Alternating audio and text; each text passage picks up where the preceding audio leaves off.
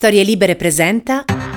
Buongiorno e bentrovati in questo nuovo appuntamento di Quarto Potere, la rassegna stampa di Storie Libere, giovedì 14 settembre 2023. Come sempre in voce Massimiliano Coccia, come sempre andremo a vedere quello che ci riservano i quotidiani che troverete questa mattina in edicola.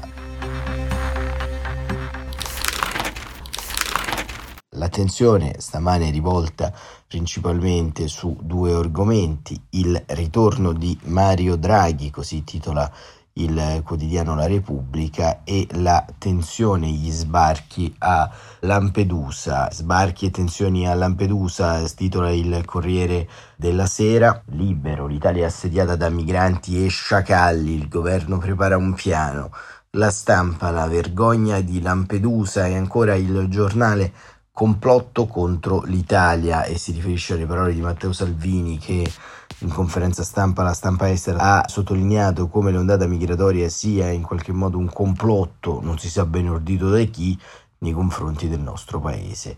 La verità, l'Europa è finita a Lampedusa, il tempo, van der Leyen chiama Draghi per rilanciare l'Europa e il messaggero migranti, stato d'emergenza e domani Draghi arruolato dall'Unione Europea e Meloni. Ecco le strategie dell'ex premier. L'unità è affogato un bambino di 5 mesi a Lampedusa, 7000 profughi ingabbiati, il manifesto Scienza e Incoscienza e l'apertura in almeno otto articoli scientifici firmati da Orazio Schillaci per validare i risultati sono stati utilizzati immagini non pertinenti, riciclate da ricerche diverse o addirittura modificate. Il ministro a capo del team ha garantito il lavoro, ma adesso al manifesto che l'ho scoperto dice mi sono fidato degli esperti, un'inchiesta fatta dal manifesto, il riformista Lampedusa Europa, il mattino Lampedusa al collasso, il gazzettino il collasso di Lampedusa e il foglio invece nel taglio alto sceglie quello che è avvenuto ieri in Europa, a Strasburgo, cui andremo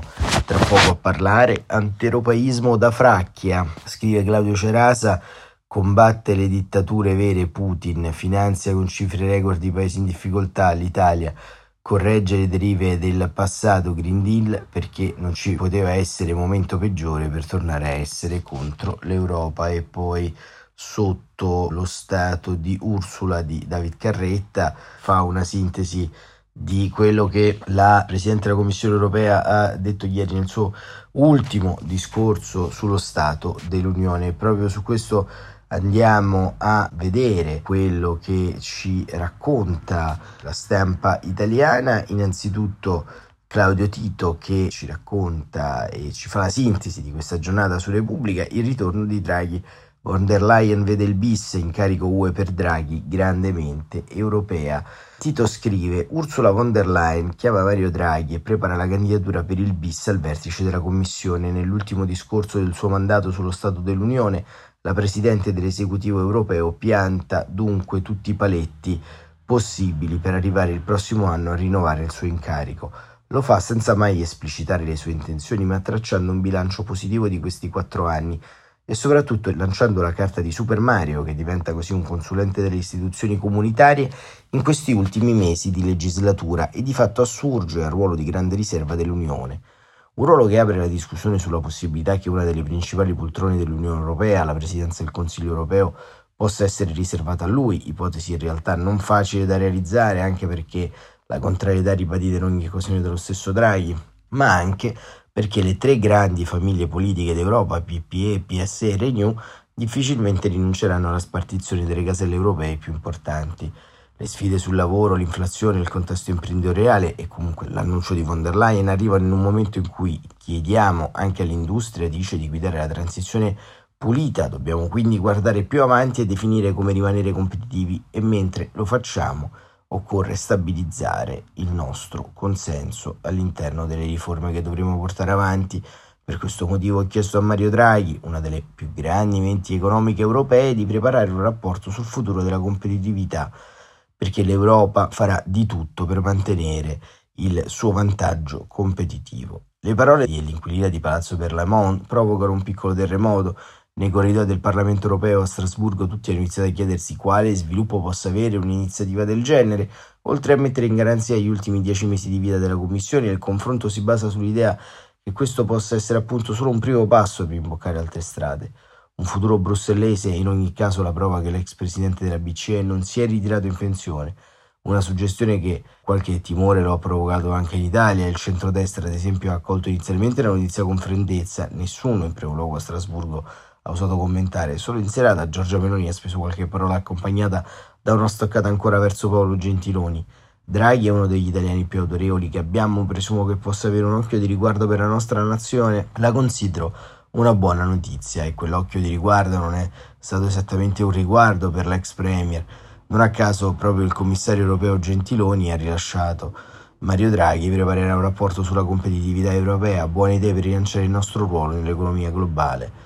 Von der Leyen quindi ha preparato il suo discorso soprattutto per indirizzare la sua candidatura per il secondo mandato e da questo punto di vista ci potrebbe essere un punto di svolta negli equilibri del PPA, il suo partito, la presidente uscente, infatti non esclude del tutto di accettare di presentarsi alle elezioni europee come capolista in Bassa Sassonia, ma soprattutto sta cedendo al pressing del leader dei popolari europei, il tedesco Manfred Weber, e suo acerrimo nemico di assumere il ruolo di Spitzenkandidat, ossia il concorrente per la presidenza della Commissione. Ad esempio, i manifesti elettorali dei popolari in Germania avranno tutti la faccia di Ursula, una strada che fino a poche settimane fa von der Leyen aveva rigettato in toto per non infilarsi nel tritacarne della campagna elettorale. Ma ora qualcosa è cambiato. Nel suo intervento fatto in modo di accontentare tutti, da destra, sui migranti ha sottolineato che bisogna coniugare solidarietà e sovranità, a sinistra, pur rilanciando la sua maggioranza basata sull'accordo tra popolari, socialisti e liberali. Il nostro lavoro, ha sottolineato, è lungi dall'essere finito, quindi restiamo uniti, manteniamo le nostre promesse oggi e prepariamoci per domani. E il domani si può basare sulla circostanza che il 90% degli obiettivi programmati concordati nel 2019 sono stati conseguiti e ancora, con lo sguardo alla prossima legislatura, insistito, tra poco meno di 300 giorni gli europei andranno alle urne. Nella nostra democrazia unica e straordinaria sarà anche il momento di decidere che tipo di futuro e che tipo di Europa vogliamo. Insomma, la campagna elettorale per le europee, conclude Tito, di giugno prossimo da ieri è formalmente aperta, come è partita la corsa per ridisegnare lo scacchiere del potere nell'Unione. E questo era Tito che ci racconta alcuni aspetti del discorso di von der Leyen, un discorso molto lungo, molto articolato, che racconta un po' non solo quello fatto, ma come dice Tito, tutto quello che ci sarà da fare all'interno del mondo politico europeo per arrivare a determinare una diversità in questo senso rispetto alla volontà sovranista di riuscire a tirar fuori un'Europa sempre più delle nazioni e meno intergovernativa, ma i punti toccati da von der Leyen sono stati davvero davvero tanti. Dal Green Deal europeo, che ha sottolineato l'estate più calda in Europa, i terribili incendi, inondazioni, gli eventi atmosferici estremi, proteggerci contro questi cambiamenti e la prosperità futura, ha invitato alla decarbonizzazione e alla modernizzazione che deve andare di pari passo, ha parlato di competitività e poi sulla Cina ha sottolineato che con la Cina siamo vigili ma de-risking non decoupling, cioè ci vuole concorrenza e non svantaggio della concorrenza. E questo diciamo è un tema molto molto interessante da questo punto di vista. Ne parla Francesca Basso sul Corriere della Sera. Francesca Basso che titola Il saluto di von der Leyen, indagine contro Pechino e chiede una mano a Draghi. Quest'anno non indossa i colori dell'Ucraina Ursula von der Leyen, nemmeno una coccarda per il discorso sullo Stato dell'Unione che la Presidente della Commissione europea pronuncia a Strasburgo davanti alla plenaria del Parlamento europeo. È l'ultimo della legislatura e ha un sapore elettorale, un bilancio di quanto portato a termine. Abbiamo realizzato oltre il 90% degli orientamenti politici che ho presentato nel 2019 e l'indicazione delle nuove priorità, ricordando che un tema, se è importante per gli europei, è importante per l'Europa. Kiev è però presente con forza nel suo intervento, saremo al fianco dell'Ucraina in ogni momento della sua vita e l'allargamento, la storia ci chiama a lavorare per completare la nostra unione. Con il suo discorso von der Leyen ha voluto evitare polarizzazioni sui dossier più controversi come la prossima fase del Green Deal e l'allargamento per dimostrarsi ancora una volta una figura di sintesi tra le tre forze della maggioranza, popolari, socialisti e liberali, che l'hanno sostenuta dal principio, da grande attenzione all'industria, alle PMI, all'agricoltura, ma anche ai cittadini, alle loro aspirazioni e angosce che vanno dalla migrazione alle sfide dell'intelligenza artificiale.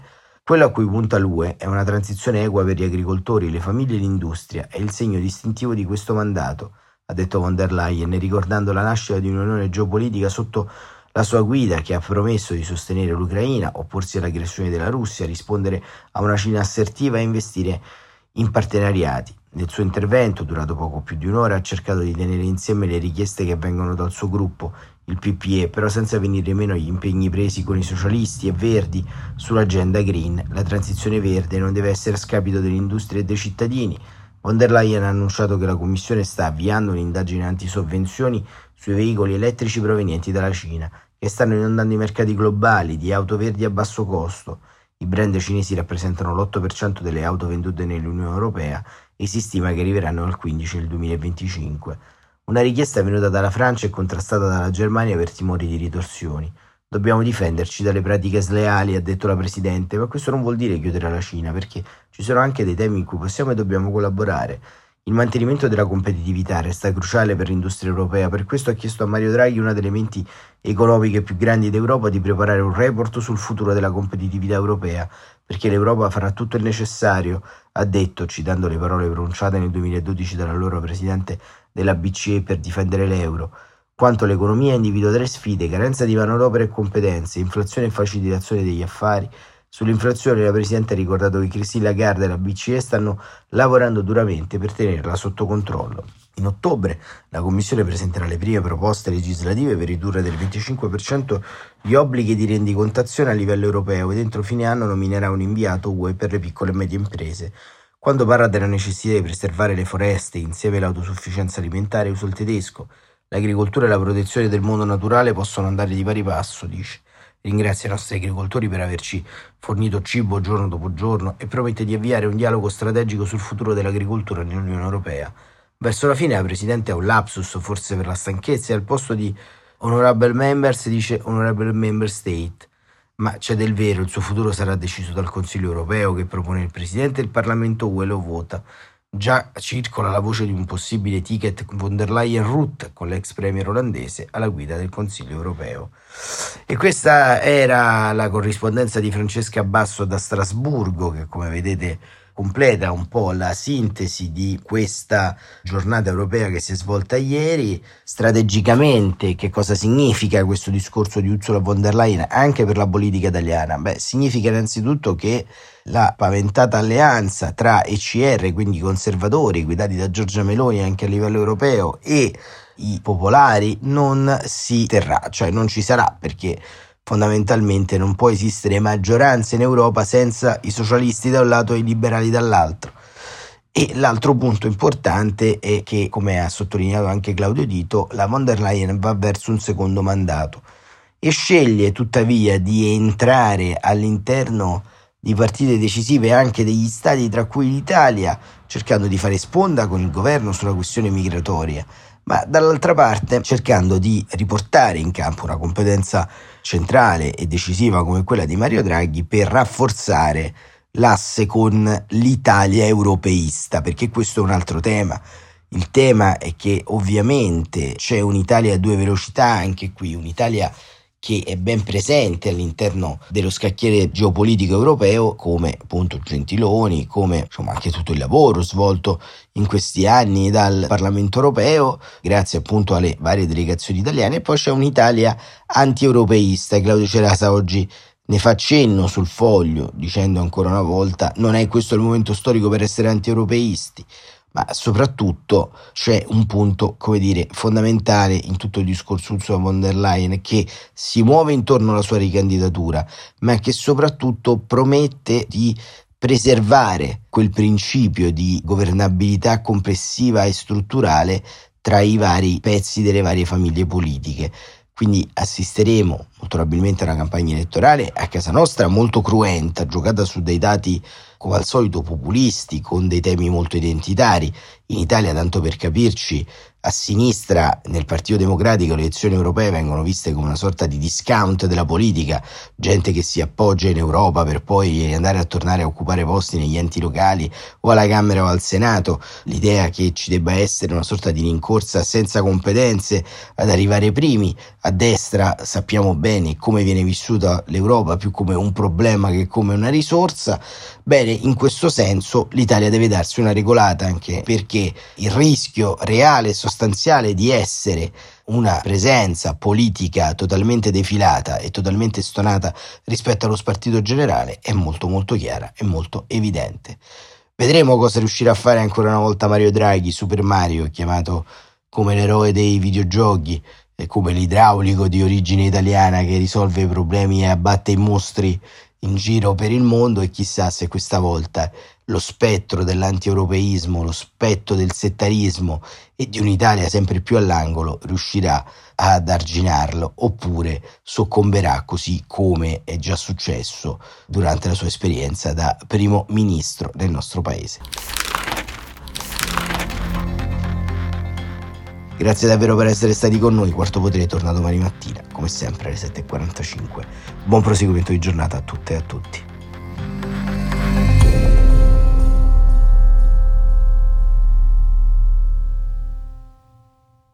Una produzione storielibere.fm di Gianandrea Cerone e Rossana De Michele. Coordinamento editoriale Guido Guenci.